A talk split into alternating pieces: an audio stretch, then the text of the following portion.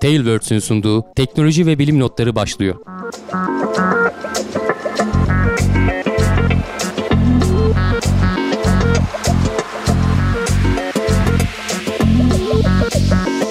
Teknoloji ve bilim notlarının yeni bölümüne hoş geldiniz. Ben Can Akbulut. Yanımda Hamdi Kellecioğlu ile beraber yine karşınızdayız. Bu hafta bilmiyorum bir e, duyuru yapacak mısın? Geçtiğimiz Yok, ay boyunca kampanya vardı. Evet kampanyaları güzelce duyurduk. Evet. Aslında iyi sonuçlar da aldık. Kaçıranlar Ee, kaçırdı maalesef. Kaçırdı. Şimdi Bundan üzülebilirler. sonra normal fiyatlardan bize Hı hı. destek olacaklar. Evet. Senin dediğin gibi az destek değil tam Evet, destek olacaklar. Artık bundan sonra destekler o- Tabii olması gerektiği yani gibi. devam ediyor. Hani içeriği beğenenler varsa paylaşmanın, beğenmenin Peki- yanında Bu abonelik sistemi oldu da ne değişti şimdi bu adamlar e, bize yardım yaptılar. E, destek oldular. Desteğin karşılığında ne alıyorlar? yani ne alıyorlar? Bir kere ekstra içerikler alıyorlar. Hı hı. Abonelere özel içeriklerimiz var. Ee, her hafta hatta son zamanlarda Ekim ayından beri bayağı arttırdık aslında. Gerçi bunu ayrı belki de video çekilmesi lazım. Çünkü anlatılacak bayağı bir şey var. Ama onu da tabii Plus aboneleri izleteceğiz. Yok canım onu herkese açık yaparız. Canlı yayınlar var. Biz gerçi biraz aksadık ama e, oyun gündemi, otoseyir falan siz de yaptınız birkaç kere Hı hı. şeyle. E, onun dışında işte yeni ekibin genişletmeye çalışıyoruz ki daha çok kişiyi kapsayalım. Öyle. Telefonlar için Umut bizim izleyicilerimizden o her ay şey yayınlamaya başladı. Hı hı. Satın alma önerileri. Evet. Paranıza göre en iyi alabileceğiniz ne varsa onlar. Gerçi bunların hepsi işte birkaç bir hafta sonra falan veya bazen 10-15 gün sonrayı da bulabiliyor. Şeye açılıyor. Herkese Ama açılıyor. tabii e, sıcağı sıcağına videoyu hazırlayanların da altında yorumları cevaplayabildiği ortam Tabii. mümkünken herhalde Ya biraz canlı daha albenisi olur. mesela tabii ki ilk başta şey yapıyoruz. Plus abonesi olanlara öncelik veriyoruz mesela Hı hı. sorularını falan cevaplamak Evet, evet. Sonlara doğru hani herkese e, bir şey yapıyoruz. Yorumları açıyoruz. Evet. Umarım bu e, Ha bu arada şeyler falan da var. Hani onları ben saymadım ama TeknoSeyir'e özel bazen anlaştığımız yerde fırsatlar falan da oluyor. Onları da herkese gönderiyoruz. Yani duyuruyoruz. Sitenin en üstünde zaten fırsatlar bağlantısı var. Oraya bir baksınlar. hadi bakalım. En azından geçmiş Önümüzdeki- fırsatları falan da görürler. Önümüzdeki dönemde umarım bu yakalanan ivme e, bizim seviyemizi arttırarak e, takipçilerimize hizmet ettirmeye devam eder. Zira Evet. yakıtımız biterse yaşayacağımız şeyler sıkıntılı olacaktır. Güzel bağladın Can. Tebrik ediyorum. Bağlarım. Ee, NASA, Kepler ve Dawn görevlerini yakıt bittiği için, ikmal yapamadığından ötürü e, Sonlandırdı. sonlandırmış. Ee, iki görev hatta ard arda yani. Kepenklerini biri, bile kapatamadı birer yani iki gün arayla- mendil salladık. e, sonlandırıldı. Şey, e, kepleri konuşmuştuk zaten daha önce bir verileri alabilmek Hmm. için bekleme durumuna falan geçirmişlerdi. Son bir hani kalan yakıtla bir şeyler yapabilir miyiz diye denediler. Ekim ayında aslında onda da başarılı oldular. Gene ufak tefek bir gözlem yapıp o verileri de aktarabildiler. Bu biten yakıttan kasıt nedir? Nükleer Üzerindeki- reaktör mü yoksa? Yok yok üzerindeki o küçük işte püs- püstürteçler mi diyelim artık neyse küçük iticiler Heh, Hı hı. daha doğru bir şey oldu. Ee, o iticilerin yakıtının bitmesi hidrazin oluyor genelde ee, yanlış bilmiyorsam. E, bir yerden sonra bitiyor tabii onlar. Şeylerle bağlantılı. Artık Bak, manevra geçen haftalarda hep konuşup durduk ya. E, aslında biraz daha ayrıntısıyla okuyunca bu hafta onları daha iyi öğrendim. E, bu hani reaksiyon tekerlekleri var işte jiroskop diye de geçiyor. E, Hubble'ınkiler bozulmuştu. Bunlarda da 4 taneyle fırlatılmışlar. İkisi bozulmuş. E, asıl manevralarını bu reaksiyon tekerlekleriyle yapıyorlar. E, kendi etrafında hani bunları gönderdiğin zaman sen enerjilerini güneşten alabilmeleri için arada pilleri azalınca güneşe döndürüyorlar panellerini. Doğru. Dünya ile iletişim kurmak istedikleri zaman dünyaya döndürüyorlar antenlerini. İşte bir yeri gözlemlemek istediğin zaman oraya döndürüyorsun bilimsel enstrümanlarını. Bunların hepsi hareket edebilmen için e, bir şey lazım, enerji lazım. En basit yöntem, en işte tercih edilen yöntem ve hassaslığı belki daha iyi olan yöntem bu reaksiyon tekerleklerini kullanmak. Çok yüksek devirlerde dönen e, tekerlekler bunlar işte jiroskoplar. Onun hızını ayarlayarak, yavaşlatıp arttırarak falan kendi şeyini yönünü değiştirtebiliyorsun. Dönme momentumu ve Aynen. sürtünmesiz ortam. Momentumun korunması falan Hı hı. prensiplerinden yararlanarak ama işte bunlar bozulduğu zaman e, bazı eksenleri hareket ettiremez hale geliyorsun. Üzerlerinde işte 4 taneyle gitmişler. İkisinin de iki tanesi bozulmuş. Aynı e, yüklenici firmanın yaptığı şeyler ama aynı firmanın çok uzun çalışan şeyleri de var. E, jiroskopları da var. Hani firmanın hatalı üretimi falan olduğu da tahmin edilmiyor. Onları da araştırmışlar hep neden oluyor diye. Bunların araştırmasının sebebi zaten e, firmanın da sürecin adı zaten araştırma geliştirmedir ya. Evet. Firmanın da sonraki üretimlerine, sonraki e, Tabii. Ya tasarımlarına katkı sağlamak. Şimdi dönen Hesap sormaktan dönen ziyade. tekerler diyoruz ya bunlar binlerce devir dönüyor. Bir kere daha hatırlatalım. Bir gönderiyorsun uzay ortamında işte Ama uzay ortamında işte. sıcaklıklarda Nem yok, koku yok. Yani ama Bir şey yok. Soğuk Olsun. oluyor. Sürekli güneş şeyine e, yüksek enerji parçacıklarının bombardımanına maruz kalabiliyorsun. Evet. Tamam bunlara özel korumalar falan da yapılıyor hani Aha. aletlerin etrafına ama demek ki etkileniyor. Bir de çok uzun süre işte döndürmen gerektiği için en ufak bir şeyde üretim hatası veya işte bir düzensizlik olduğu zaman bozulabiliyor. Yüksek devirlerde dönen şeyler Öyle. oldukları için, cihazlar oldukları için. Ee, işte 2007 ile 2009'da Dawn 2007'de e, Kepler 2009'da Kepler işte öte gezegenleri e, inceleyen bir araçtı. Dawn'da e, Mars'la Jüpiter arasındaki asteroid kuşağında iki büyük e, cisim var. Vesta ile Ceres. Onları inceledi. E, aslında hani bir görev iki farklı şeyin cismin yörüngesine gelen ilk görev e, yanlış bilmiyorsam. Derken buydu. belirtelim bu iki e, uydunun mu diyelim, gözlem aracının mı hangisi daha Hı. münasip olur bunları adlandırırken? Öncü mü, yolcu mu? Probe diye de geçiyorlar aslında. E, Biri uzay teleskobu ama. ha şey. işte. Ama Ama toplam adı seyyare. uzay aracı evet. uzay aracı. E, görevlerini çok uzun zaman önce zaten planlanan görevlerini tamamladılar. tabii, tabii. Bunlar e, şimdi sen deyince e, firmanın sanki e, ürünü vaat ettiği menzili Ama yok dolduramamış gibi şimdi bir NASA intiba hep şey oluşmasın. yapıyor. Yani bir evet bir planlanan görev şeyi yapıyor. Genelde ama hep bunu aşıyorlar. Tabii aşmak için mesela hep böyle güzel yöntemler falan da şey yapıyorlar. Şimdi e, Kepler'den şeyden daha önce ellerindeki işte o şeylerden bozulduğunu bildikleri için bozulabilme ihtimallerini bildikleri için mesela Dawn görevi e, Vesta'dan Ceres'e giderken galiba o iki taneyi de kapatmışlar. Sadece e, yakıt o iticilerle Hı hı. yön bul, yaparak gitmişler. Dolayısıyla yakıtı da erken bitirme şeyi olmuş. Tabii. Çünkü e, dediğim gibi öteki şeyler e, reaksiyon tekerleri daha hassas. E, Ceres'in yörüngesine dönerken onlar böyle yamru yumru şeyler. E, kütle çekimi değişiyor. Kendini ona göre ayarlaman gerekiyor. Tabii. E, iticilerle uğraşmaktansa biz işte bu daha hassas olan şeyleri kullanalım. Reaksiyon tekerlerini kullanalım diye kapatıp orada tekrar çalıştırmışlar. İşte bir süre sonra bu yakıtın bitmesine neden oluyor. Geçenlerde işte geçtiğimiz ay içerisinde galiba dünya ile hiç iletişim kuramaz hale gelmiş. Evet. Muhtemelen diyorlar e, işte pili bitti kendini güneşe yönlendiremedi ve uyku moduna geçti. Bir daha da hiç şey olmayacak, ayılmayacak. Ceres'in yörüngesinde dönüp duruyor şu anda. Ee, birkaç 10 yıl dönecek tahminen hani 2050'ye kadar döneceği. Ondan sonra da işte o e, sürekli değişen şeyden e, kütle çekiminden etkilenerek Ceres'e çakılacağı tahmin ediliyor ama tam zaman verilemiyor. O süre zarfında başka birileri gelir de marşına basarsa tabii. E Herhalde sen haberimiz olur. Tahmin edebilirsen oraya ulaşıp işte tahmin edebilecek işte- işte başkası- yaparsan. Gelirse bizden olmaya. Ha, başkası gelirse ayrı konu. Bir ara çok meraklıydı insanlar UFO bulmaya. İşte uzay çalışmaları gelişip de biz etraftan haberdar oldukça onlar e, biraz daha farklı seviyede Ya kaldılar. ikisi de 500-600 milyon dolarlık projeler. O yüzden hani böyle sinekten yağ çıkarıcısına her türlü ince şey yapıyor. Mesela Kepler'de mi? Down'da mı? Tam şimdi hangisinde olduğunu hatırlamıyorum. Bu Kepler'de galiba reaksiyon tekerlerinden biri bozulduğu zaman 3 taneden 2'ye düştükleri zaman güneşin ışınlarından yararlanarak e, sanal bir teker gibi hani güneşin ışınlarının hafif itme şeyi Evet, vardır evet. ya ondan yararlanarak bir çözüm bulmuşlar. Mesela Işık bir- parçacıklı mıdır yoksa dalga mıdır? işte tartışanlara.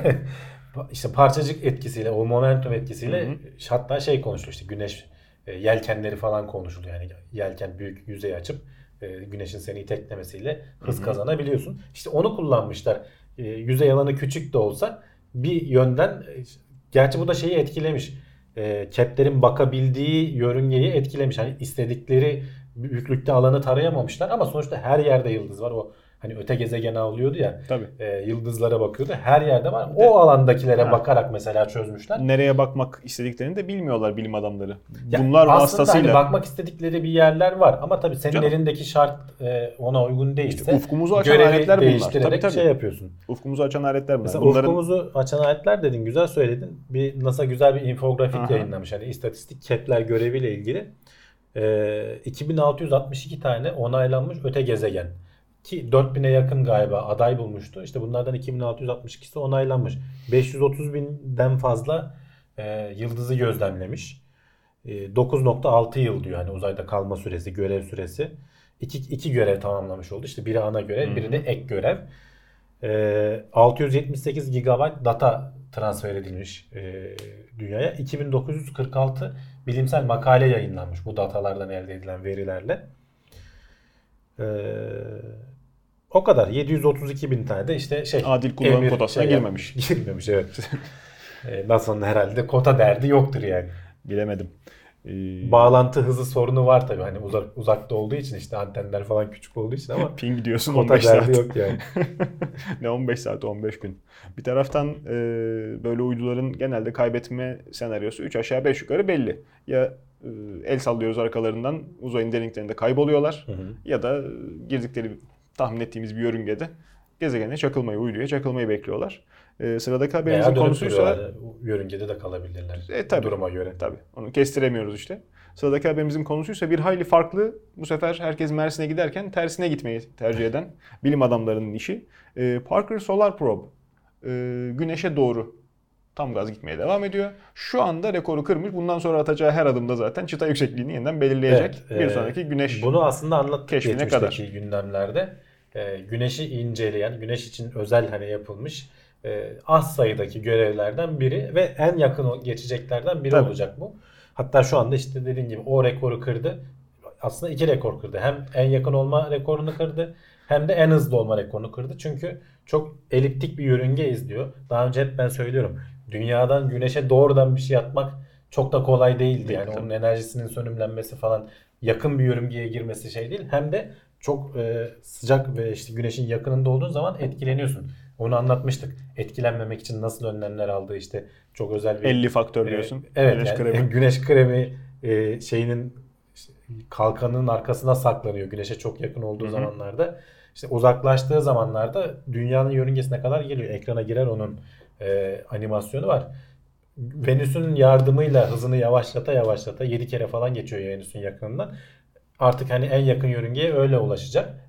5-6 yıl içinde galiba yanlış bilmiyorsam ama Tabii. şu anda işte saatte 246.961 kilometre hıza ulaşmış. Bu da insanlığın fırlattığı ikinci rekor da bu. En hızlı insan yapımı uzay aracı şu anda. Ee, Ama tabii yörünge ölçeğinde olduğu için hızını yine anlamıyor. İçindeki teçhizat gravitasyon kuvvetlerine pek fazla maruz kalmıyor. tabii tabii yok zaten hani e, ivmesinin değişmesini anlayabilirsin. Normalde hani uzaydayken hızın değişme şeyi e, hız hızdaki değişim işte seni hissettirir. İşte dünya içinde Hızın çok ya. olması az olması fark etmiyor Aslında aslında. ne kadar Onun süratli gidiyoruz farkında önemli. değiliz. Evet. Aynı espri. Saatte 246 bin işte 247 binde Hı hı. yuvarlak e, devasa hızlar. E, şu anda tabi mesela bugün işte biz bunu çektiğimiz gün tam güneşin arka tarafında ve ilk ölçümleri alıyor aslında. E, ilk geçişi diyebiliriz. Biz ama bunu mesela oradan çıkıp şu anda dünyayla iletişim kuramaz durumda. Tamamen otonom çalışıyor kendini koruma sistemleri. İşte Aralık ayına doğru veya Aralık ayının içinde artık dünyaya iletişim kurabildiği zaman biraz güneşten uzaklaşıp da bize dönebildiği zaman ile- verileri iletebildiği zaman o zaman alacağız. O Çok zaman çalışmaya başlayacak. Hassas hesaplamalar, uzmanlar. Uzak öte uzayla alakalı araştırmalar yaparken bizim güneş sisteminin dış e, yarıçapına doğru giderken hesaba katılacak e, sürpriz faktörleri bir hayli azalıyor. Hı hı. bildiğim kadarıyla, servis edildiği kadarıyla.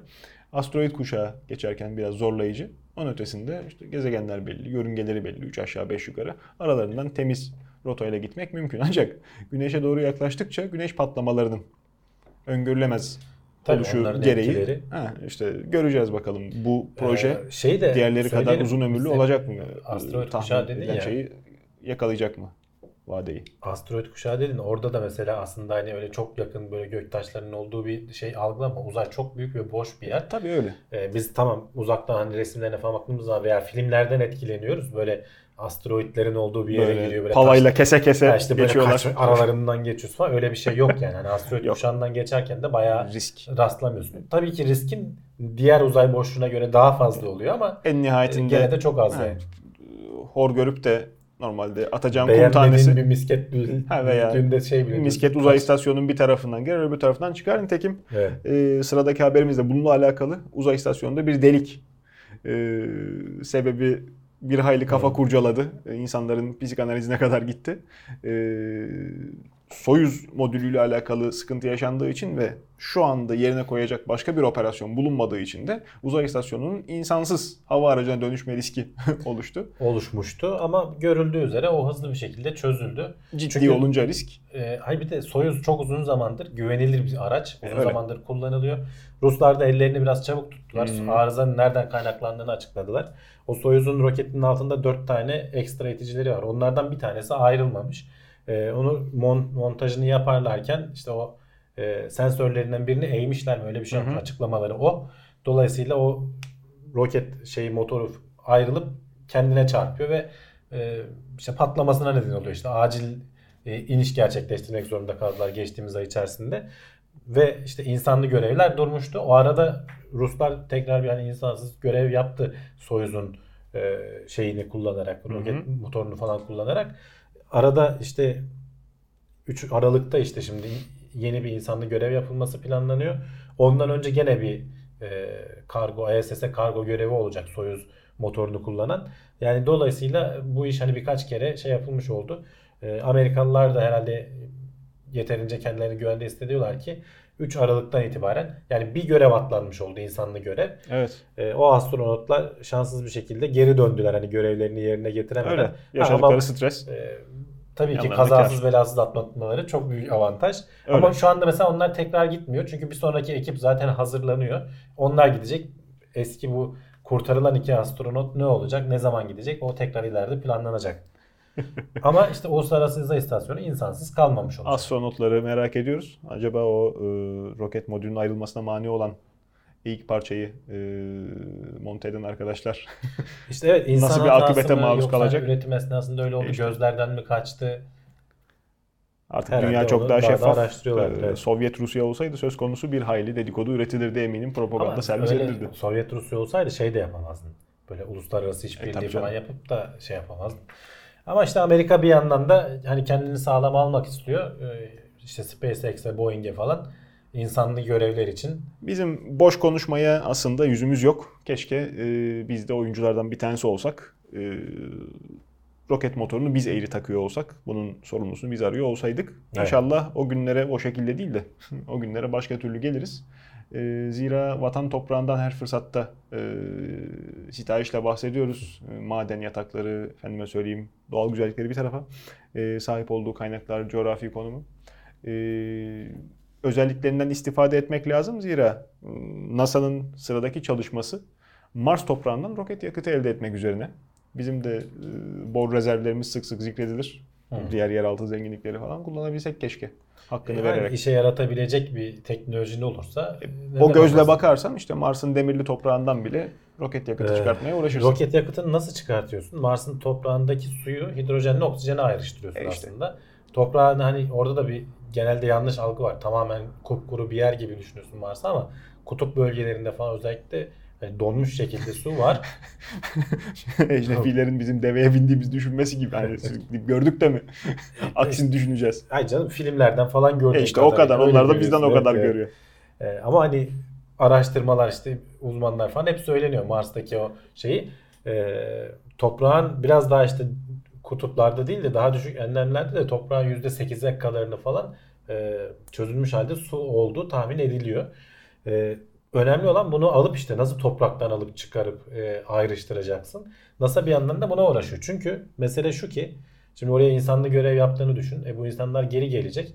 Yakıtlarını yanlarında mı götürecekler? Çok büyük sıkıntı. Buradan yani. her götürdüğün 1 kilo yakıt için 225 kilo yakıt yakman gerekiyor. Mi? Tehlike boyutu Yani- çok yüksek. Ee, ya tehlike boyutu ayrı. Bir de yani verimsizliği düşün. E, tabii 1'e canım. 225 gibi bir oran Tabii. var. Hatta işte ekle 226. Yani taşıdığın yakıtla vesaire falan harcadığın oranla. Buradaki aklın yolu ne yapar? Gittiğin yerde bir şekilde yakıt üretebilir misin? Umarım Çözebilir misin? topraktan yakıt yapacağız diye petrol bulmazlar. O zaman Mars'a kesinlikle demokrasi gider.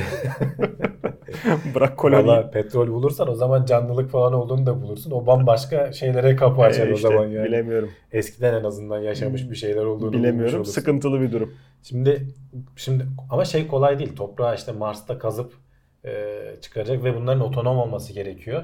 E, tamam oraya gönderdiğimiz işte bu gezginler, roverlar falan belli bir miktarda otonom çalışıyorlar. Sen diyorsun ki git şurayı incele.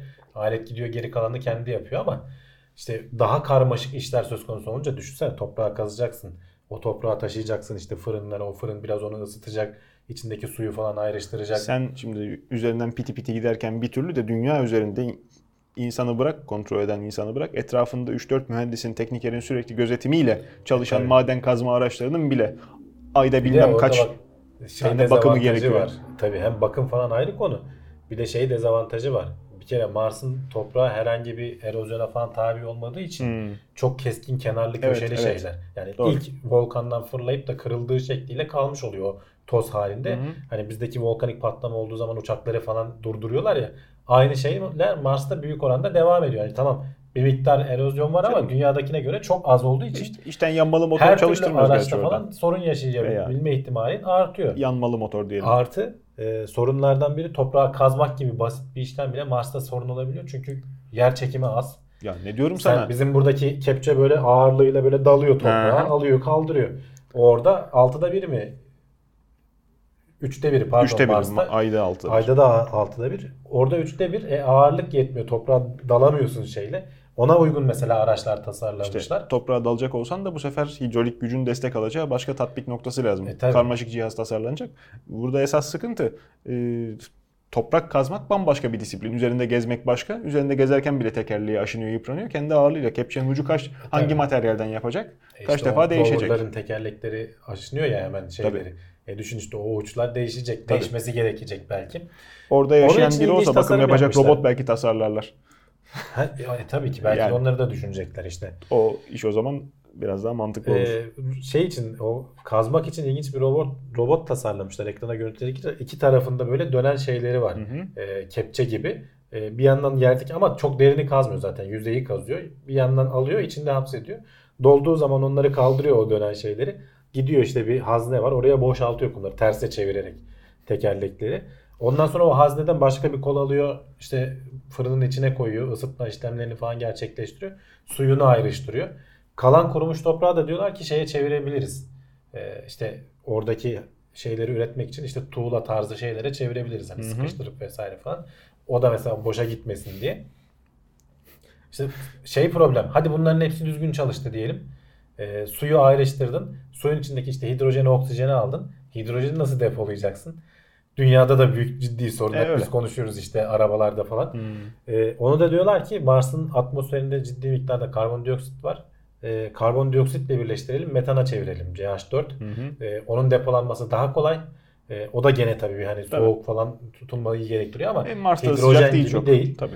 Ee, işte bir e, şeyde e, depolanabilir hale getirelim. Sadece yakıt gibi de düşünme. Sonuçta hidrojen, oksijen ve su elde ediyorsun. Suyu işte gelecekte oraya inecek insanlar için kullanabilirsin. Oksijeni aynı şekilde gene onların ihtiyaçları için kullanabilirsin. Ee, yani sonuçta çok uzun soluklu bir proje ama birilerinin buna ufak ufak çalışması gerekiyor ki parçaları birleştirip Şimdi işleyebilen bir Tabii. şey haline getirilebilsin. Düşünürken biz hala daha gezegen istilası planlarımızda önce insanları oraya götürüp yerleştirmeyi düşünüyoruz ama işte hoplayıp zıplayan robotlar artık yapabiliyoruz. İnternette en çok izlenen videoların arasına giriyor. Ee, süpürge sapıyla dövülen, dürtülen. Onları hiç olmazsa o teknolojiden istifade ederek dediğin gibi kullanıp da birbirinin bakımını, idamesini üstlenebilen, düzgün çalışabilen kazı ekibi belki de Mars'a iniş platformumuzu bizden evvel hazırlayacak. Yani işte eğer oraya gönderdiğin adamları bir gün geri getirmek istiyorsan Doğru. e, böyle bir şey yapmak zorundasın zaten. evet evet. Hani tek yönlü olsun istemiyorsan işte bunun araştırmalarını yapacaksın. Öyle. Bayağı buna laboratuvar kurmuşlar. E, Ee, tabii. volkanik kaya hakikaten erozyona az uğramış volkanik Hmm. kayaları bulup getirmişler oraya yığmışlar ki hani gerçek ortamda test edelim falan. Bayağı e, ayrıntılı işler yani. Jeolojiye meraklı arkadaşlar belki de bölüm seçerken bir kere daha düşünsünler. Ee, Dünyada tamam inşaat sektörü belki bizim memleketimizde e, farklı konumda. Önce cazip geliyor ama biraz daha ufuklarını geniş tutarlarsa belki de bu görevlerin bizim versiyonumuzda, bizim yerel e, uyarlamasında görev alabilirler. Şey konuşmuştuk ya geçen hafta mı önceki hafta mı? Bir inşaat mühendisinin şey tasarımı vardı. Gene Mars'a Hmm. adam taşıyacak Evet, evet. gemiyi nasıl yaparız? Sonuçta hani yapısal mühendis olursan E tabii canım. o hesapları yapabiliyorsun. Yani jeolog taş bulur, inceler. İster uzay taşı olsun, ister böbrek taşı olsun. Fark etmez. Dolayısıyla e, bakarlar, e, memleketimize de bunlar en nihayetinde işte diyoruz ya Avrupa bizden bilmem kaç sene ileride, Amerika bizden bilmem kaç sene ileride. Bunun avantaj boyutu da var. Evet teknolojiyi çok geriden takip ediyoruz. Evet genelde tüketici konumundayız ama onların yaptığı hatalardan ders çıkartmak eğer kafa çalışırsa bir alternatif. İkincisi de e, onların önünü açtığı, asıl zor yükü üstlendiği alanlarda stratejik davranarak yer bulmak. Hı hı. Onların sıfırdan başladığı yerde birkaç e, basamak e, avantajlı başlamak gibi avantajlar var. E, nitekim işte uzay çalışmaları e, kökü ne zamanlara dayanıyor diyelim? 19. yüzyıl diyelim mi? Çok mu abartılı olur? Lagari Aslında- Hasan Çelebi'ye kadar gidersin Ha yani istersen. işte istersen Yani- Çinli'nin ateşlediği havai fişeğe kadar git de. Yani e, belki de taşa bakan mağara adamına şeyler çok. E, uzaya Ben Türkiye için diyorum canım zaten. tabii e, Türkiye'de isterse Yozgat'ın o zamanki yerleşkesinde şeyli baksın, Kapadokyalı baksın kafayı dikip yıldızlara. Velhasıl e, uzay çalışmalarının tarihi bir hayli eski fakat biz de geri kaldığımız noktayı çok kötü değerlendiriyor değiliz. Mikro uydu fırlatma sistemi için imzalar atılmış. Bakalım bundan da e, nasıl payımız çıkacak, nasıl Seçimlerden sonra mıydı işte bir 100 günlük program vardı. O zaman bunu konuşmuştuk. Doğru, Konuştuklarımız arasında biri buydu. Biri işte aklımda kaldığı kadarıyla uzay ajansıydı. Ondan daha ses yok. Ee, ama en azından e, mikro uydu fırlatma, Türkiye'nin kendine has e, uydu fırlatma konusunda iyi imzalar atılmış. Savunma Sanayi e, Başkanlığı'yla Roketsan arasında Hı hı. e, bir protokol imzalanmış. Roketsan hani bunun ana yüklenicisi olacak. Bu işleri alıp götürecek. Burada hedeflenen şey de işte 400 kilometreye kadar dünyadan yüksekliğini düşün ki e, Uluslararası Uzay İstasyonu'nun bulunduğu konum yani çok şey değil ama bir GPS uydusu da değil. Onlar 20 bin kilometrede falan duruyorlar. Hani yakın işte alt e, dünya yörüngesi diyelim. Atmosferin dışı. Ee, oraya 100 kilograma kadar e, mikro uydular taşıyabilecek bir sistemin tasarlanması, bunun e, üretilen uyduların işte roketlerin taşınması, e, belki saklanması ve işte fırlatılacak rampanın falan yapılması son derece ayrıntılı, Tabii. e, karmaşık işler ki dünyada da hani bunu yapan e, çok fazla devlet yok. İşte 10-12 tane devlet sayabiliyorsun. E, Rusya, Ukrayna, ABD, Fransa, Japonya, Çin, İngiltere, Hindistan, İsrail, İran, İtalya, Kuzey Kore, Güney Kore. Ee, Türkiye'de bunlardan biri olacak bu projeler tamamlandığı zaman. Ee, bu bir adım sonuçta. Sen burada edindiğin tecrübelerle, e, teknik bilgiyle bir sonrakini e, Tabii. yapmaya planlayacaksın. Üniversitelerin bölümleri var. Gayet de iddialı çalışmaya yapmaya çalışıyorlar. Hmm, isimleri, branşları. Ama mezunların işsiz olması tabii çok can sıkıcı. Ee, onların istihdamı açısından böyle hamleler elzem. Tabii tabii. Yani yüzden işte sen yani hiçbir şey olmasa bile yani bu çalışmaların şeyi konuşuruz ya gelecek başlaması- sonuçta işte uzayda. tabii. Ee, Amerika işte geçen hafta konuştuk uzay kuvvetlerini kurmaya kalkıyor. E işte. Ee, özel firmalar sürekli bir şeyler yapma peşinde. Ee, tamam hani biraz uçuk geliyor şu an bize ama işte 20 sene önce herkes cep telefonlarıyla daha doğru düzgün konuşmuyordu. Yeni yeni başlamıştı o işler. Şimdi Doğru. herkesin elinde var. Hatta bazılarında birkaç tane var. Ee, bir anda bu işlerde çok hızlı ilerlemiş bulabiliriz. Bir Öyle. 20 sene sonrayı düşünürsen. E, Umarım tabii güzel alanlarda kullanılır. Ee, bu tip şeylerin de hayatımıza giriyor olması şimdi düşününce yörüngeye fırlatılan nesne boyutu. Onunla ilgili de tartışma var aslında. Hani biz hep kirliliği falan konuşuyoruz. Bu mikro uyduların falan artması kirliliği daha da arttıracak. Tabii. Onlar başa bela almaya başladığı zaman insanlık bir şey düşünecek. Yoksa önceden söylemeyle pek şey olmuyor. E, öyle. Öyle. Ne yazık ki çözüm olmuyor. Öyle çok e, farklı bir e, haberle devam edelim.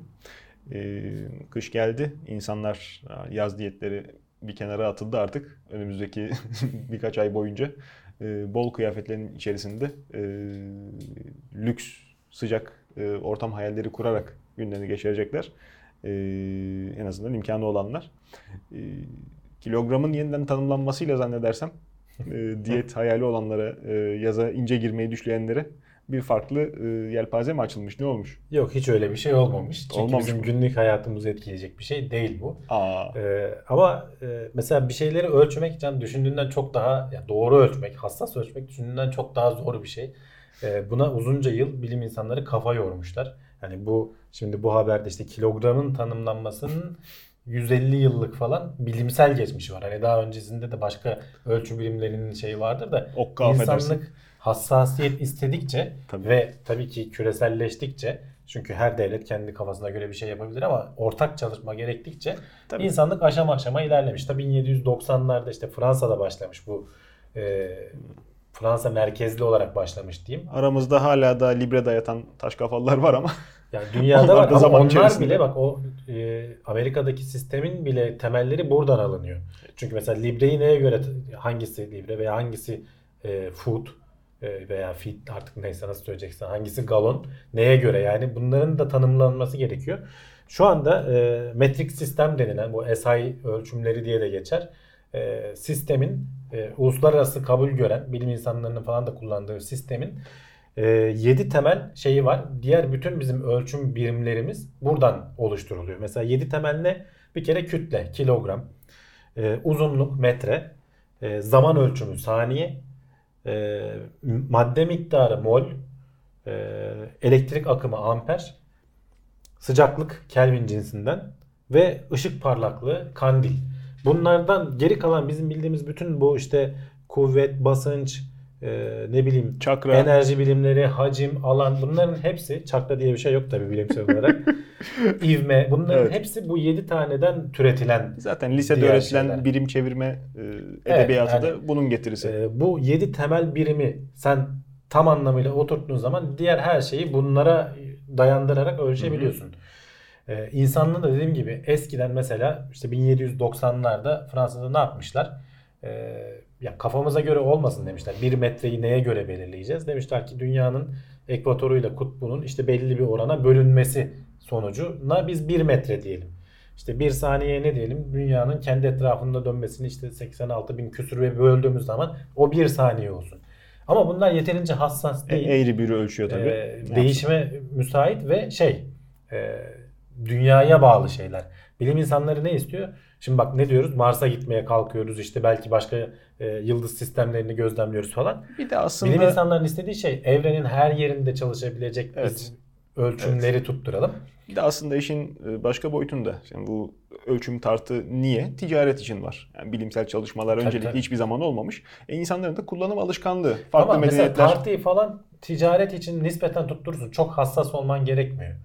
Yani ölçüyü, metreyi falan. Yani E işte 10 neyin ticaretini yaptığına hesabına bağlı. Sen soğan yani. satıyorsan başka da hani değerli metal ticareti yapıyorsan o zaman iş değişir biraz. Şeyde falan değişiyor zaten. Mesela bu zamanlama falan şeyler bilgisayar çiplerinde falan çok önemli. Sen saniyenin ne olduğunu net tanımlayamıyorsan Çin'deki başka öğretir. Kuantum bilgisayarı yaparsın hadi bakalım. İşte Amerika'daki başka öğretir. Onlar bir arada çalışmaz. Yani Evet, bunların evet. bir standartının oluşturulması lazım. Tabii. O Bir ara metrik da- saat üzerinde de duruluyordu ama o tutmadı tabii. Yok tabii yani insanların işte günlük 60'a bölmek değil, alışkanlığını 100'e bölmek. kolay kolay şey yapamazsın, Hı. değiştiremezsin. Tabii tabii İşte işte. O Amerika'nın falan değiştirmemesi de o yüzden yani. E, evet. Adamlar bir anda allak bullak E, olacak. Amerika şey. değil zaten Düşünsene. İngiltere'nin başı çektiği iş. İngiltere, Amerika. Dünyaya kim e, daha çok hakimse onun dediği olur Evet. en nihayetinde. Gerçi işte mesela onların dediği olmuyor bu metrik sistem. Şu an işte dünyada benim bildiğim kadarıyla daha yaygın. İşte aklın yolu bir taraftan da. Yani herkes ne e, lisanı konuşuyor? Japonca mı? Yok yani dil olarak mesela İngilizce Lehçe mi? tamam yani. Tamam işte onu Yani diyorum. Ama metre ölçüm anlamında değil. Yani kendi diyorum yani. bilimlerini e, satabildikleri ölçüde bir yere kadar yürütmüşler ama sonra rekabet çıkıp da dünyanın geri kalanıyla tabii baş edememişler. Yine de kendi pazarlarını korumaya yaramış. Sonuçta bir araya gelmişler gene. Evet, işte evet. metrik sistemi oluşturmuşlar. Belki bu şey de değişir. Yani şimdi dünyada sık seyahat edenlerin karşılaştığı bizim hiç aklımıza gelmeyen bir sürü abuk subuk iş var. Elektrik prizi işte. Hı. Burada telefonun biri diğerine uymuyor diye mızlanıyoruz. Öbür tarafta prizin bir tanesi üçlü, bir tanesi beşli, bir tanesi iki tane gibi aradan bir çıkıyor. Neydi belirsiz. Takıyorsun kimi 110 volt, kimi 220 volt. Evet. Getirip, getirip burada e, Onlar adaptör kolay patlatan da kolay çok var. İnsanlara rahatsızlık vermediği sürece Ha. o devam edip İşte gider yani. bir, don, kolay bir dondurma külahı ama dünyanın her yerinde galiba aynı. Yani istisna belki vardır Boyutları ama. değişiyordur canım. ya. Ya şey, şey, e, çok küresel ölçek. Onda da hassaslık istesen emin ol sorun çıkar. Kalem yani. pil en azından dünyanın her yerinde 3 aşağı 5 yukarı aynı. Yani e, şeyleri boyutları aynı da standart yani. Bu standartların koyulması, oturtulması çok önemli. Bu da ticaretle oluyor. İşte kim daha çok Tabii. çalışır, kim daha çok iş yaparsa dediği oluyor. Ve işte bilimin de gelişmesi de Evet, gerekiyor. evet. Çünkü mesela e, zaman birimini biz saniyeyi ne zaman adam gibi e, dünyadan bağımsız olacak şekilde hani evrensel bir standarda bağladık. 1960'larda işte bu ekip toplanıyor.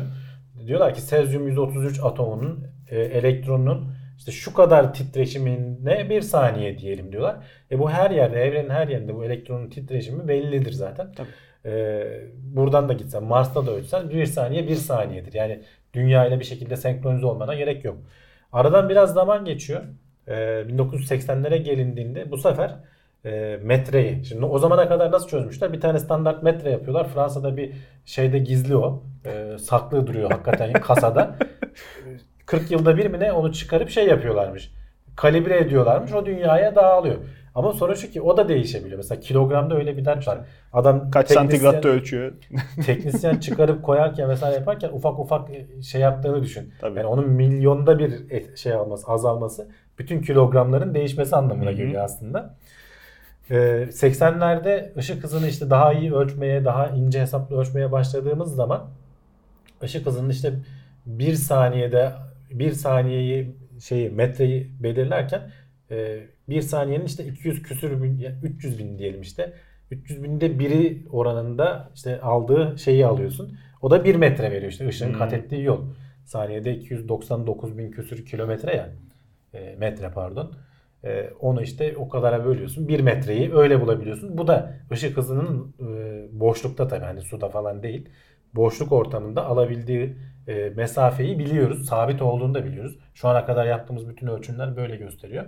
Dolayısıyla bir evrimsel standart daha şey evrensel standart daha yakla, yakalamış oluyorsun. Bu 7 tane birimden birinde ama diğerlerinde o kadar şanslı değiliz. Kilogramı özellikle şey yapmak zor. Ee, ki kilogram da hani çok temel başka şeyleri etkiliyor. İşte Planck sabiti falan var pek çok şeyde kullanılan.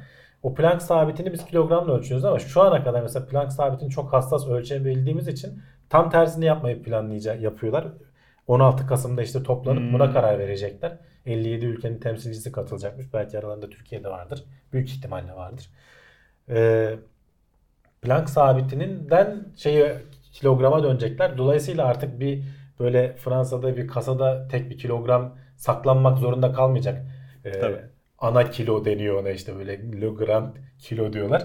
Öyle bir şey saklanmak zorunda kalmayacak. Mars'taki adam da e, Planck sabitinin işte hesaplayarak kilonun ne olduğunu bulabilecek. Kendi kalibrasyonun yapılmış kilolarını Hı hı. üretebilecek.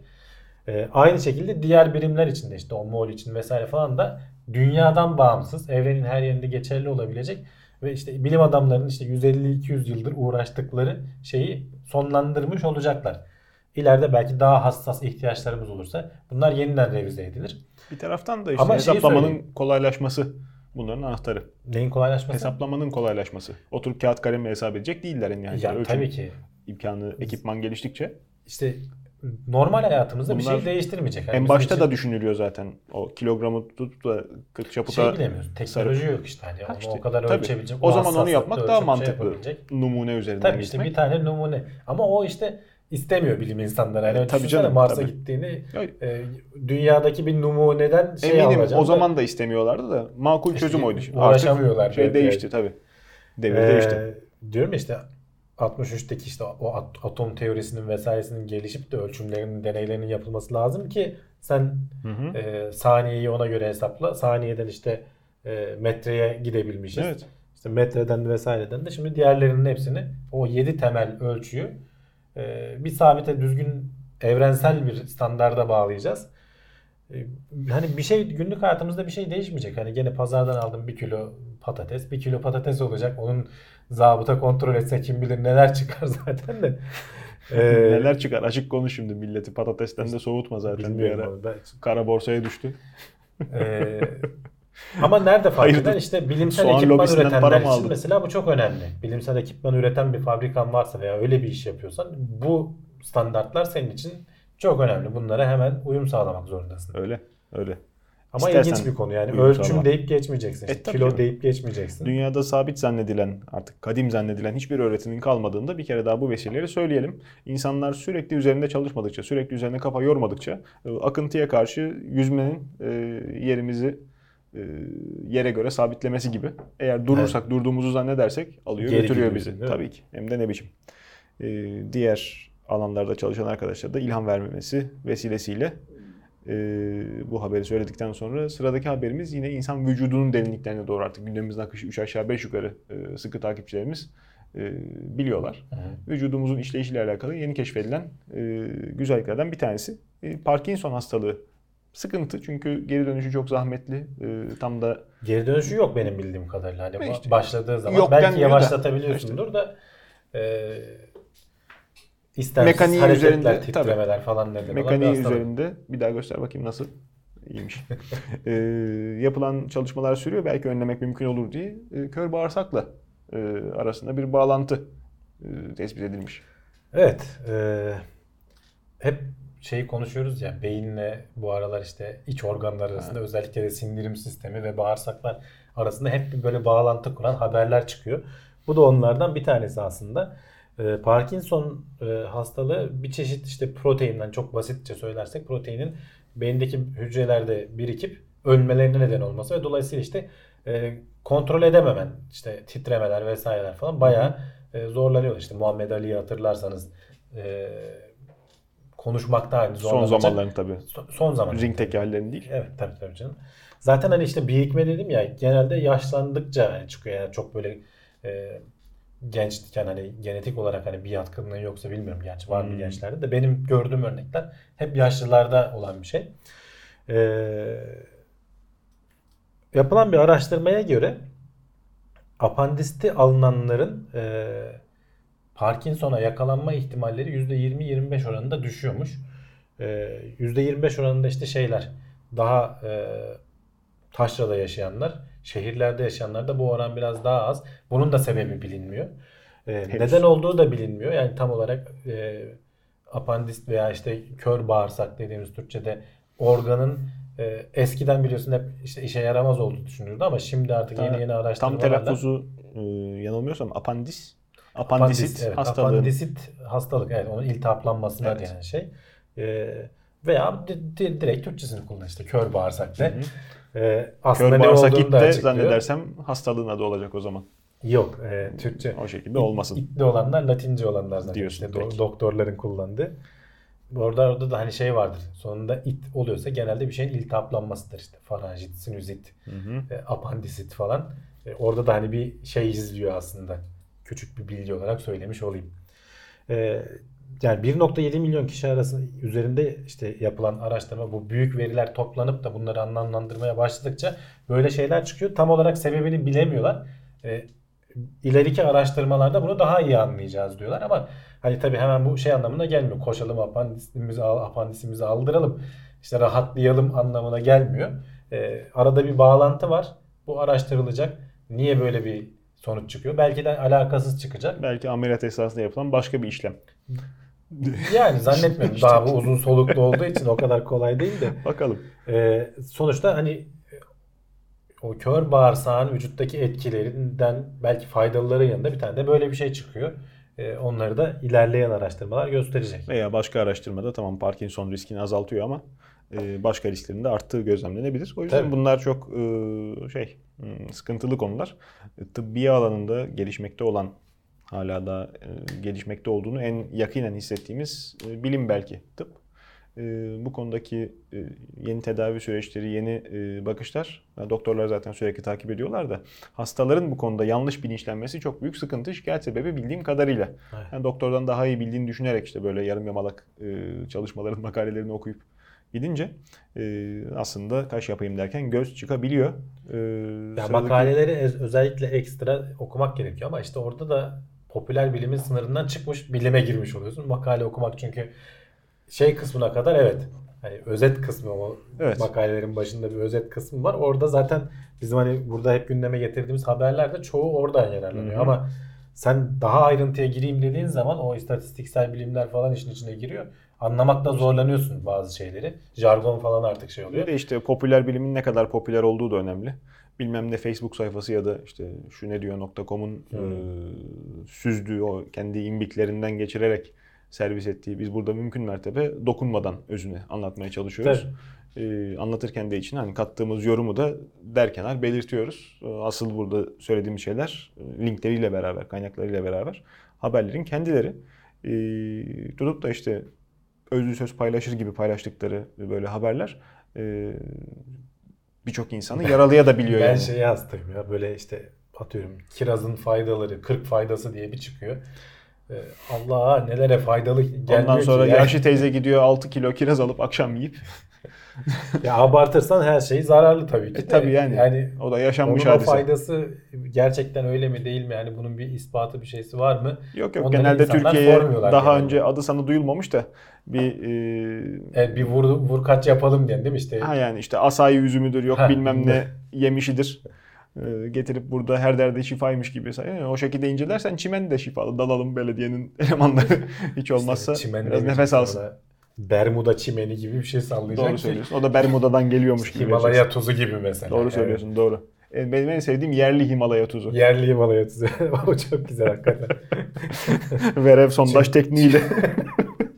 Yerli üretim önemli yani. öyle öyle. Bir yandan oraya da göz kırpacak. Çin'in altına uyuyoruz sinsi sinsi. Asıl e, insanın durup da kendine bakması lazım. Ne yapıyoruz, ne ediyoruz böyle e, günlük hayatımızda e, kendi yaşam kalitemizi arttırmak için işte tırım tırım haberlere bakıyoruz. İşte farklı kaynaklardan daha güzel beslenebilir miyiz? Daha güzel e, daha hayat standartımızı yükseltecek hareketlerle e, yaşantımızı renklendirebilir miyiz? Çok e, ufak hareketlerle hem kendimize hem çevremize ciddi zarar veriyoruz. Farkında dahi değiliz çoğu zaman. Sıradaki haberimiz bu. E, lens kullanan çok insan var optik kusuru olan gözünde. Gözlük takmaktan da hoşlanmayan. Hı hı. İster estetik olsun ister kullanışsız bulsunlar. E, kullandıkları lensler de tabii ila nihaye e, yanlarında kalmıyor. E, Kısa ömürlü bazı çok kısa ömürlü e, malzemeler. Bunları tutup da eğer e, işleri bittiğinde çöp yerine hatta şeye atarlarsa e, su sistemine karışacak şekilde atarlarsa Genelde bu hani o şeyler lens kapları falan banyoda falan durur zaten. İşi Evet, bittiği tabii. zaman şöyle klozete dökersin çıkarsın hani. Hiç Yani. düşünmezsin küçücük bir parçayı attım diye ama işte senin gibi herkes bunu yapmaya başladığı zaman eee, işte bir hesap yapılmış. Sadece Amerika'da 3.3 milyar veya 4 milyar diyelim kabaca 3.3-4 milyar eee, şeffaf lens kullanılıyor yılda. Bunların işte bir kısmını işte insanların yaklaşık %20'si e, tuvalete attığını söylemiş kullandıktan sonra. Hesaplamalara göre 23 ton plastik e, te- plastik lense eşdeğer bir atık çıkıyor ve bunlar da Doğru. oradan su sistemine karışıyorlar. ve de şeffaf. E, şeffaf işte e, küçük küçük parçalara ayrılıyorlar. E, mikroplastik dediğimiz bu aralar biz de Hmm. konuşuyoruz zaman zaman. Bütün işte hayvanların sindirim sistemine giriyor. Eğer sen işte akarsuysa akarsuya veriliyorsa mesela o e, alıp e, tarımda kullanabiliyorsun. Dolayısıyla karaya da geçmiş oluyor. Şimdi Yani bu- her ta- tamamen plastik içerisinde yüzer hale geliyoruz. Eyvallah. Plastik e, kirliliğinin hep işte klasik çevre kirliliği simgesi nedir? Müziğiyle beraber e, kadraja giren petrole bulanmış karabatak. Hepimizin kafasında o kalmıştı. Evet. Şimdi bir nesilde e, kerpetenle burnundan pipet çekilen deniz kaplumbağasını izliyor. Evet. Bu daha beter. Hayvanın içinde dışında bizim de içimizde dışımızda her yerimize nüfuz ediyor. Tabii ve yani çok yapacağın basit bir şey Yani aslında. dramatik bir şekilde göstermek de söz konusu değil. Çevre kirliliğine dikkat çekemiyorsun. Böyle vurucu örneği yok. Her Evet. şey e, içine kadar sinmiş vaziyette. Radyasyon gibi. İşte sayılarla söylüyorsun. 23 ton plastiğe denk geliyor sadece Amerika'daki istatistiğe 23 göre ton nedir? İki tane otobüsü yan yana koy o kadar. Kafada resim canlanmıyor evet, diyorum ya. evet. Yani dramatik örnek lazım. Ee, yani işte sonuçta yap, kendi yapacağın da çok basit hakikaten. Bir sonraki eğer hani kullanan izleyicilerimiz varsa da çöpe atsınlar. Yani kloze, şeye, klozete atıp Çöpe de Ee, atmasınlar. Geri dönüşüm poşeti biriktirsinler Yani varsa evlerinde. tabii ki yani bizim Tabii. belediyecilik daha o noktaya gelmedi. Yo, yo, Bak, geldi, geldi. ülkeler şeyde Arayıp- ilçelerde var da. Evet, İstanbul içerisinde özellikle söylüyorum. Yani diğer memleketlerde de e, çalışıyorlardır eminim e, çok ilçede değilse. Telefon edip de dürtünce zabıta paşa paşa gelip e, evinizden çöpünüzü alıyor. Vallahi bilmiyorum. Ben pek ihtimal vermedim can. Eh, Hani hadi İstanbul'da belki de Anadolu'nun hani Allah. başka il- illerin, ilçelerin falan ben hiç ihtimal vermiyorum öyle bir. Ummadığın kadar o iyi çalışabiliyorlar. gelmedik henüz daha. İstanbul'da Üsküdar'da ben bunu özellikle dürttüm denedim. Ee, farklı yerlerde de arkadaşlarla e, temas ederek hani sistemin çalışabildiğini biliyorum.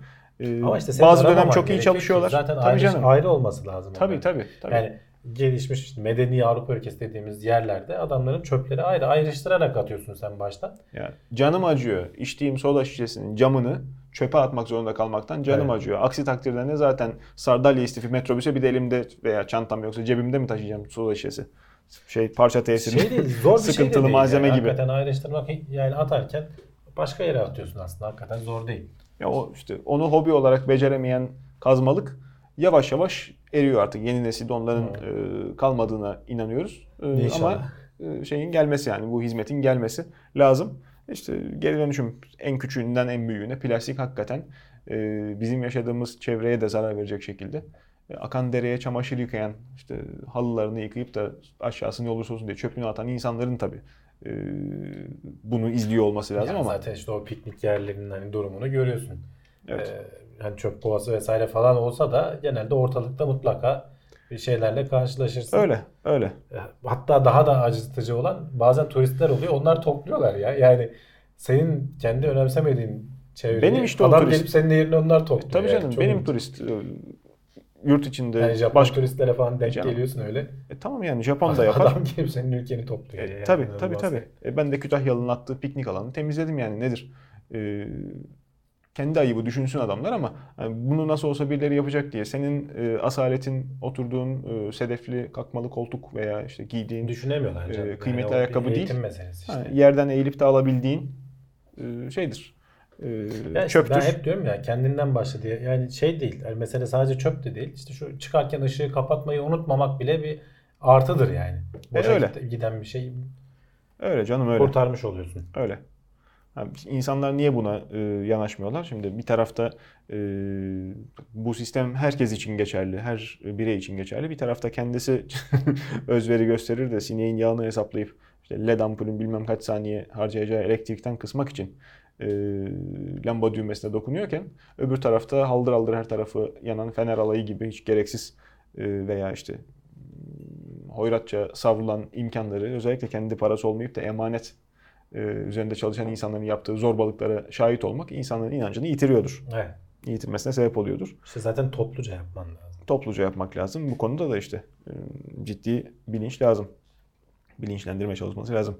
E, Kamu spotu gibi e, tuz kullanımını azaltmak işte sigaranın zararları sık sık servis ediliyor. Keşke bu noktaya da değinilse israf kültürünün zararlarına Ben da değinilebilse. spotlarının hiç işe yaradığını düşünmüyorum yani. Sigarayı acilen bırakman lazım ama saçlarım ayakkabı boyalı değil tabi.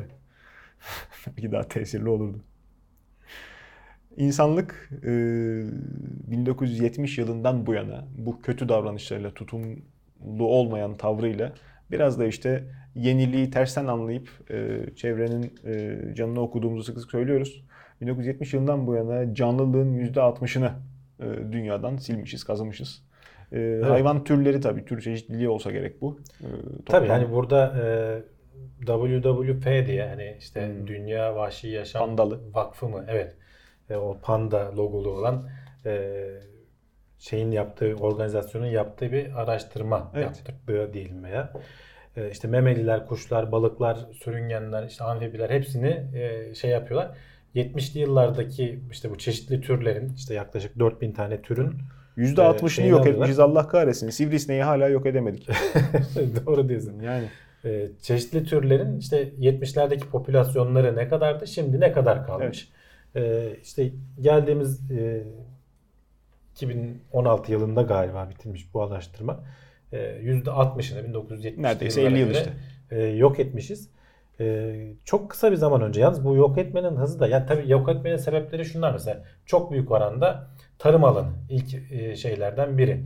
Çevre kirliliği e, onunla ilgili. Çünkü biz hani tarım alanı niye? Çünkü yaşayacağı yeri alıp yani ormansa yok edip tarım alanına çeviriyorsun. hidroelektrik santral. O da var. O da var. Yani çevreyi değiştiren şeylerle Sözüm ona çevreci ya.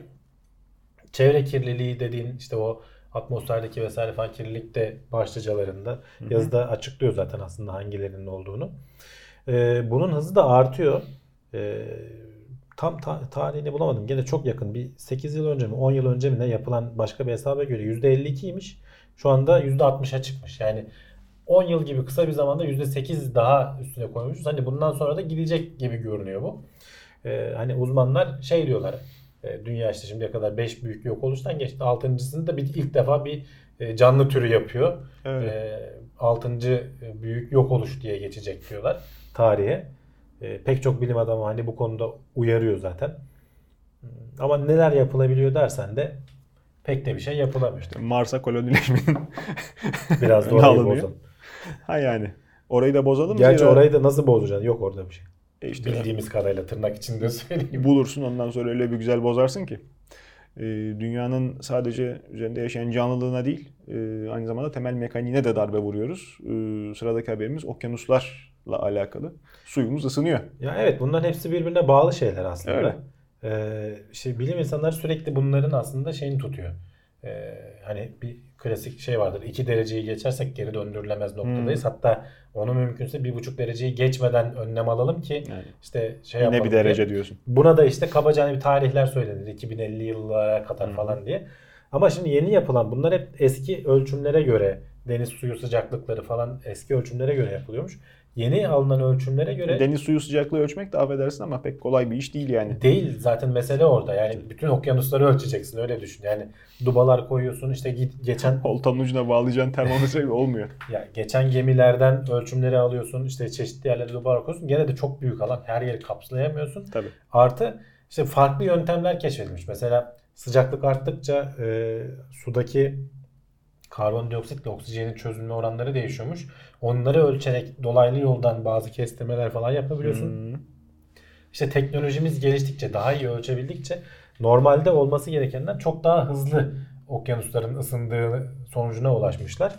Ki hani okyanuslar da işte bizim Olması işte gerekenden en değil planladıklarından. hani en fazla enerji tutan şeyler. Hani Evet. bizi belki kurtarabilecek veya işte geciktirebilecek küresel ısınmayı e, su kütlesi. E, onun düşündüğümüzden daha hızlı ısınması diyorlar ki bizim işte o bir buçuk derecelik, iki derecelik sınırlara çok daha önce ulaşmamıza neden olabilir. Bunu daha iyi araştırmalıyız.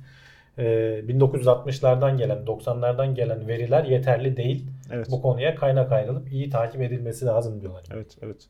Farklı projeler de var bir taraftan. işte güneşin önüne set çekmeye çalışmak bir tarafa, denizin üzerine örtmeye çalışmak bir tarafa. Ee, buzulları da kaybediyoruz. Ee, dünya seyirci kalıyor. Bir Evet. taraftan savaşlar oluyor çünkü. İşte işin kötüsü bu süreçler e, böyle bir sarmala girerek hızlanarak giden şeyler.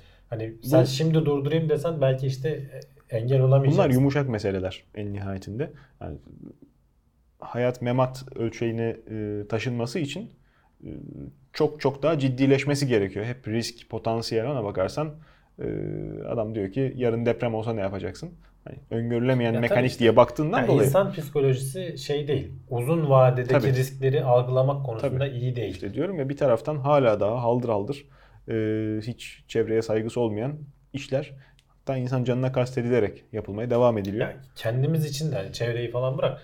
Kendi sağlığın için de mesela hani sigara içilmemesi Hmm. söyleniyor. O an içiyorsun belki çok hissetmiyorsun ama işte o uzun vadede senin işte kanser olma riskini ciddi anlamda arttırıyor. Veya spor yapmamak aynı şekilde. Evet tabii. Veya işte aşırı yiyip şişmanlamak. İşte Evet. İnsan kendisi için bile hani kendi canın için bile o riskleri doğru düzgün tartamıyorsun ki bırak başkasını veya işte doğayı falan. Evet Ee, öyle. Bilmiyorum hani devletlerin hani girip de müdahale etmediği sürece ben kolay kolay bir çözüm üretilebileceğini asıl işi yapan devletler zaten devlet ölçeğinde gerçekleşiyor. Tabii işte Para orada mekaniği. da tabii başka devre şeyler giriyor. Kalkınma yarışı bilmem E, tabii ne canım. falan devreye giriyor. Ee, devletler de oradan zaten sorun yaşıyor. Kızılderili sözüydü yanlış hatırlamıyorsam. Bir gün e, işte son e, besi hayvanı ölüp son ağaç devrilip Son balık yok olduğunda yok olduğunda beyaz adam paranın yenmeyeceğini anlayacaktı. öğrenecekti. Ve O şekilde öğrenmeyiz umarım. Beyaz adamların çevreye en saygılılarından bir tanesi belki de e, çevre bilinci uyandırma konusunda ses verdiği belgesellerle birçoğumuzun e, dimağına kazınmış ses tonu. Sir David Attenborough enteresan bir şeyler söylemiş bu sefer aynı. Evet. e, hani BBC belgeselleri, doğayla ilgili belgeselleri hani Dörtü böcüğü hep bilmeyen yoktur Anlatan yani. odur. Evet. e, e- eğer orijinal ses tonuyla dinliyorsan biz de bir ara Kenan. Işık seslendiriyordu galiba. Evet, evet. NTV yayınlarken de Aha, bir ara Tarkan altyazılı orijinal hani şeyinden izliyorsan Evet. David Attenborough'un sesini duyarsın hep. Hı hı. Ee, ve yani adam artık öz, özdeşleşmiş yani BBC belgeseli dediği zaman ben başka ses duyduğum zaman garibime gidiyor. o sesle Pek çok yemek da- tarifi verse sen Amazon ormanında mı diye Nasıl diye izlersin evet. ilkilirsin. Ee, ve hakikaten de güzel belgesellerdir. Yani tabii ki tek başına Tabii. değil onun ekibi. O belki bazılarının yapımcısıdır da tam şeyini bilmiyorum. Sadece seslendirme değil hani yapımcılığını falan da üstleniyordur. Ve yıllardır Olabilir. bu işte uğraşıyor kendisi. Aklımıza gelmemiş bakma. 92 yaşında şeye baktım ben. Filmografisine baktım. Hmm. 52 yılında çekmiş. İlk 1952'de çekmiş ilk belgeseli. Yani Evet. ben hani benim tanışmam 2000'lerden sonra oldu öyle düşün. Ki hala da çekmeye devam ediyor. İşte şu en son e, Dynasties'de işte hanedanlar diye gene böyle işte bir aslan hanedanı işte bir penguenleri falan Hmm. herhalde çektikleri bir şey. E, onunla ilgili röportaj yaparken biraz ona şey söylemişler. Ya hiç pek de o kadar çevreyle ilgili bir şeyler söylemiyorsunuz. Hani fazla vurgulamıyorsunuz falan gibi bir soru gelmiş herhalde. O da demiş ki yani ben doğanın güzelliklerini gösteriyorum. Sürekli böyle alarm alarm diyecek dediğin zaman insanlar irrite oluyor, rahatsız oluyorlar. Ters tepebiliyor. Sonuçta biz de doğanın güzelliklerini gösteren bir belgesel çekiyoruz. Bunu ben güzelliklerini göstereyim insanlar zaten onları koruması gerektiğini algılar gibi bir e, açıklama getirmiş. Şimdi birebir söyleyemiyorum tabii uzun bir röportaj ama e, kabaca söyledikleri bu. Hani niye o kadar e, çevreye vurgulamıyorsun diye. Yani biz çevre belgeseli çekmiyoruz. Hani çevreyle ilgili sorunları yayma belgeseli çekmiyoruz. Biz hayvanları gösteriyoruz. Hani bizim belgesel vahşi yaşam e, belgeseli çekiyoruz gibi bir şey söylemiş. Buna tabii internette tepkiler de gelmiş hemen. Sen işte niye hiç önemsemiyormuşsun da işte bilmem ne vesaire falan. Pek çok söyleyen de var. Hani onların da haklı olduğu noktalar var ama e, David Attenborough'un söylediğinde de aslında haklılık payı var. Her belgesel de bunu söylemek zorunda değil. Hakikaten e, güzelliklerini göstermek, Birazcık yani ne işte olduğunu göstermek. Kuşak Ki farkı. söylüyordu hani ama belki bir iki cümleyle geçiyor. Tabii. Mesela işte burada da böyle bir şey vardı falan. Hani Hmm. e, sen orada böyle bir doğayı görmek istiyorsan hani onun ihtişamını, onun güzelliğini görmek istiyorsan hemen illa böyle çöpte gözüne sokulmasın. Belki öyle belgesel de çekebilirsin. Ayrı bir konu. Hani onu öne çıkaran var öyleleri de zaten. Hani Var, biz var. ne kadar kirlettik, ne yaptık. Ben onları yapmıyorum diyor adam. O biraz tepki çekmiş. Bir de evet yani bu bazı insanların maalesef anlamakta güçlük çektiği fakat yaşarken zaten hissede geldikleri mesele sürekli uyarmak sağırlaştırıyor. Evet, ters sonra. tepki yapabiliyor. Ve işte aman üf be diye kamu spotu o yüzden etkisiz. O yüzden işte çıktıktan sonra bilim konuşup yakıyor insanlar sigarayı. Yani bu e, mevzu sürekli işte kuşak farkı demem de o zaten. Nezaket azaldı. Küresel ölçekte nezaket azaldı. En azından göz önünde olan insanlar açısından tabii. E, mevzu sürekli sert tonda, sert ifadeyle anlatılmak, anlatılmaya mecbur istiyor internet dünyası. Herhangi bir sözü alıp da Hı hı. işte koy YouTube yorumu olsun, Twitter e, ortamı olsun. E, hiçbir e, adım atmayan işte hakikaten elinde imkanı olmasına rağmen, devlet imkanı olmasına rağmen e, su içtiği plastik şişeyi e, elma koçanının yanına çöpe atan adam tutuyor. izlediği belgeselin yapımcısına e, dümdüz e, laf söyleyebiliyor. Bu kavramın işte oturması da lazım herhalde önümüzdeki yıllarda. Ya E, bu aralar bir işte- devrimde orada olacak. Sadece bu konuda değil, başka konularda da hani bu sosyal adalet savaşçıları diye geçip duruyor ya bu SCW şeklinde. tabii. Ee, Herkes böyle bir aşırı tepki verip Tabii. aslında işte bir işe yaratmayacak şekilde. İşte onu hani diyorum de insanlar alay ediyorlar tabii. İnsanlar artık etkilenmez hale geliyor. Evet. Ee, gündemimizin önemli haberlerini, önemli gibi haberlerini e, birazcık e, bitirdik diyebilirim. E, sıradaki haberlerimiz biraz daha magazinsel. Hmm, Bu sefer gündemde bir ilke yer verip memeli bir haberle devam ediyoruz. Acil durum ihtiyaç anında e, erkek anatomisine, erkek vücuduna kalp masajı yapmak kadınlara nazaran çok daha kolaymış. Kadınlara daha zor kalp Kolay masajı değil. yapılıyormuş. Ee, kolay değil. Aynı aslında. Ama Ama, işte- e, mesela senin yanında Mekanik olarak değil, ölçmüşler. mantık olarak. Araştırmacılar evet mantık olarak. Araştırmacılar şunu ölçmüşler. Cazipmiş diyelim. Sokağın ortasında biri düşüp e, işte bayıldığı zaman kalp masajı yapılma o ihtimali erkeklerde çok daha fazlaymış Hı hı. kadın hastalara oranla. Tabii. Niye? Çünkü başında işte bir erkek bulunma ihtimalinde e, kadınların o göğüs bölgesinde memelerine dokunma ihtimali falan herhalde çekingen. İşte insan psikolojisi de böyle bir şey. E canım yani öyle. orada kimse sana hani ne yapıyorsun demeyecek belli ki ama e, o kadar beynimizin e, derinliklerine işlemiş bir şey ki bu sosyal E, İlk e, yardım yapan kadın yok mu? vesaire. İşte O, onlar o da yok demek ki. Hayır, denk gelebiliyor canım. Yani sonuçta işte erkek kadın gelirse- hani eşitse yani. diyelim e, erkek olduğu zaman şey çekiyor yani sıkıntı yaşıyor müdahale edip etmemeye. Bunda da işte kalp masajı zaten hani bir kere zaten hani eğitimini almadan doğru düzgün yapmadan kesinlikle yapılmaması gereken bir şey. Niye yaptığını da bileceksin. Hani belki yapılmaması gereken yerde de kalp masajı yapmaya kalkmayacaksın. yapıp kaburgasını kırıp. Heh, Kaç tane ilk yardım cinayeti oldu Türkiye'de? Trafik kazalarından masajı sonra. ama doğru kalp masajı yaptığı zaman bir iki kaburga mutlaka kırılıyor yani. Ey. Eğer ihtiyacı varsa e, Tabii. kırman gerekiyor. Ona hakikaten öyle sağlam güç uygulaman gerekiyor. Ama işte kadınlarda böyle bir dezavantaj varmış. Bunu ölçmek için de işte ölçmesi de kolay değil. Bu nasıl neden olabildiğini ne yapacaksın? Ee, sanal gerçeklik gözlükleri kullanıp e, laboratuvar ortamında deneklere farklı farklı işte e, erkek işte kadın farklı olaylar falan vererek ölçmeye çalışmışlar. Hakikaten erkeklerin e, şeyden etkilendiği işte bir kadın işte düşüp bayıldığı zaman e, ne denir? İlk yardım amaçlı işte kalp masajı yapmaktan çekindikleri e, da ortaya çıkmış. E, bilmiyorum belki de eğitimle falan Ama şimdi herkes için geçerli ama eğitimle falan diyorsun küresel ölçekte o eğitim öyle bir zor şey ki. Bu da bir Evet. istatistiki Ya zaten veri. Kaç kişinin ilk yardım eğitimi var desen E, yani tabii. e, o da ayrı bu konu haberin yani. kime ne faydası var da deriz. Bu, bu, Şimdi bu haberin sonra- şu fa- faydası. Ben o yüzden aldım. Yani insan beyni ne kadar ilginç bir şey. Yani, E, hani yani senin tabii. kafana e, derinliklerine işleyen o sosyal sınırlamalar Evet. e, hiç Tabii. alakasız bir yerde bir anda karşına çıkabiliyor. E, Yoksa öyle. hani bu haberin kimse yanlış doğrudan faydası yok da Yani şimdi. ilginç.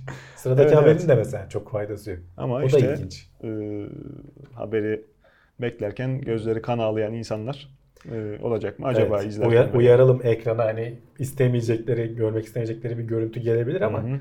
Gözleri kan ağlamak diye bir deyim vardır. Gerçek Buraya arkadaşlara rica edelim montaj yaparken mozaik koysunlar veya çiçek koysunlar. anlaşılmaz o zaman.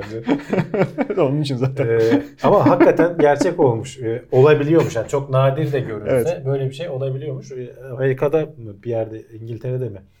Ee, bir adamın biri acil servise başvurmuş. Gözlerinden bildiğin kan akıyor. Hı hı. Ee, başta önce biri olup durmuş. Bir iki saat sonra tekrar başlayınca acile gelmiş. Doktorlar da şaşırmışlar. Ee, biraz işte araştırınca gözde herhangi bir hasar yok. Ee, gözün e, işte ta- göz tansiyonuna bağlı işte damarlarda bir sıkıntı var. Hmm. Biraz kan toplanması var gözün Hakikaten etrafında. göz pınarından mı kaynaklanıyor? Yok yok gözün Sıvı işte çıkışı. o şeyin etrafındaki bir de göz kapağının altında küçük iyi huylu tümör işte kan Doğrudur. damarı tümörleri varmış. Olabilir. Ee, onların işte herhalde bir şekilde patlayacak noktaya gelmişler ve e, bir sebepten dolayı hani fiziksel bir hasar yok görülen Hı hı. Ama adam bildiğin kan ağlıyor gibi bir şey yapıyor. Bunun E, yani. İlla böyle bilmediğim. kırmızı kan olmak zorunda da değil. Mesela hafif hafif sızdığı zaman böyle pembemsi falan bir sıvı akması durumu da söz konusu olabiliyormuş. Yani kanla karışık gözyaşı gibi düşün işte.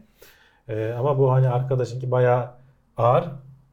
Tedavisi de hani bunun şeyinde işte basit bir göz damlasıyla e, tedavi Evet, olmuş. Sonraki siz de bir efendim- yıl içinde de test edildiğinde e, herhangi bir öyle aynı et- etki Başınıza gelirse e, bu haberden sonra en yakın sağlık kuruluşuna başvurarak tedirgin olmadan Yani günümüzde artık bunların hani bari. bir sebebi vardır çözelim diyoruz da sen bundan 300-400 yıl önce böyle bir şey yaşadığını düşünsene. yakarlardı. Heh, Veya yani kafama odun veya belki de şey olurdu işte o kadar üzüldü ki işte adam kan ağladı işte o deyim ondan sonra deyim oluyor oradan. E işte duruma göre veya e, Ya da eğer yakarlar evet, farklı bir şey olduğu Tabii. zaman da. kıdemli biriysem hemen e, metiye düzülür ama alttan biriysem daha çok kan çıkışıyla gözdeki basınç azaltılır. E, kötü ruh girdi diye e, kafatasını delip içinden çıkartmaya O kafatasını delme ciddi bir operasyon ya. Bir Adamlar hayli. o zaman bilimi öyle işte. Mesela şeyde hacamat da Hmm. şimdi kullanılıyor. Hani bilimsel olarak hiçbir şey ispatlanamamış. Hani e, sahte bilim diyelim. Pseudo science E, diyelim yani. bunlara. Bilimimsiler. İnanan Ee, insanları da ama üzmeyelim. Işte eskinin e, işte bak inanan Mev- diyorsun. mevzuya. yani. E, es- Destekçileri var ya. eskinin bilimi böyleymiş Şimdi- ama e- yeni gelinen verilerle bunların artık bir şeye kalmadı. Dünyanın Kafayı- düz olduğu kaçmak. da şu anda bilimsel nitelik kazanmamış henüz. İnanan insanlar var mı? Maalesef var. Aramızda yaşıyorlar. Yani, evet. Ölçüm yapsınlar, e, gerekli çalışmaları yapsınlar, hakikaten ispat etsinler. Bugüne kadar biz hepimiz uyduyla meğer yanlış açıdan bakmışmışız diye Yani öğreniriz. hep- hepsine Bilimsellik bu. tabii canım, Yani evet. Bilimsel şey bu, yöntem bu, sistematik. Bunu takip ederek yaklaşılırsa Ya işte buradaki sıkıntı başka şeyler de aynı şeyden kaynaklanıyor. Homeopati biz ara ara konu ediniyoruz. Evet. Alternatif tıp dediğimiz yani ismi öyle Yani. geçen şeylerin çoğu tıp olamadığı için alternatif tıp diyorsun. Yani tabii. adı üstünde.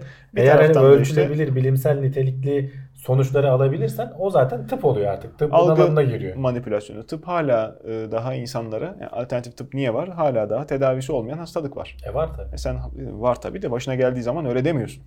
Tıbbın E, zaten çok ciddi insan psikolojisi. Evet. Hah, çok ciddi boyutu da odur. E, Doktorla şey için arasındaki ya, sülük tedavisi falan vesaire falan. Yani çok steril ortamlarda falan da yapılması lazım. Hadi öyle ya, ciddi ondan parazit kapıp hastalanan ölen insanlar var. e, tabii. ama onları duymuyoruz. Şifa bulanların Yani tek tük aslında haberi oluyor. Mesela bu hafta almadım ama bak ilginçlerden birinde onu da paylaşayım. 8 yıl önce genç bir adam iddia hani bir eşek Hmm. şakası falan olur ya iddiaya girmişler işte solu şeyi hmm, salyangozu yiyebilir misin? Hadi Adam bakalım. almış yemiş. Menenjit. Ee, aynen. Ee, onunla aldığın parazit e, önce felç olmasına, komaya girmesine işte 8 yıl e, didinmeden sonra da ölmesine neden olmuş. Yani çok nadir olabilecek bir şey. Sopa de karakol meraklıları bilir. Ee, bizim mantar bizim yani. mantardan beter eğer düzgün e, şey değilse e, salyangoz en nihayetinde e, pis şeyler yiyen bir hayvan E, tutup da başka bir Yerlerde mahluğun sürünen bir hayvan. Ha işte Yani dışkısını yani. mırç mırç diye kemir giyince içine alıyor menenjit mikrobunu o da Veya insana işte geçtiğinde her şey yani yerleşiyor tabii. pişirme diye bir şey o yüzden icat etmiş atalarımız yani onun daha faydalı olduğunu görmüşler. Bu bildiğim kadarıyla pişirsen de kolay kolay etkisi geçmiyor. Bir hayli pişirmek lazım Tabii falan. tabii canım. Aha. O yüzden e, böyle uyarılarla tatlı sert bir bitiş yapmış Dikkat edin, olduk. olup olmadık şeyleri bulup hazır hemen yemeyin. Verdiğimiz hem görsel hem işitsel rahatsızlıktan ötürü özür dileyerek gündemin sonlarına doğru e, hoşgörünüze sığınıyoruz. Sonraki haftalarda yine karşınızda olmaya çalışacağız. Teknoseyir.com internet adresimiz, sosyal mecralarda varız. Yine Teknoseyir ismiyle bizi aratıp bulabilirsiniz. Ben Can Akbulut, yanımda Hamdi Kellecioğlu programı sizler için hazırladık. E, görüşmek üzere. Şimdiden iyi seyirler.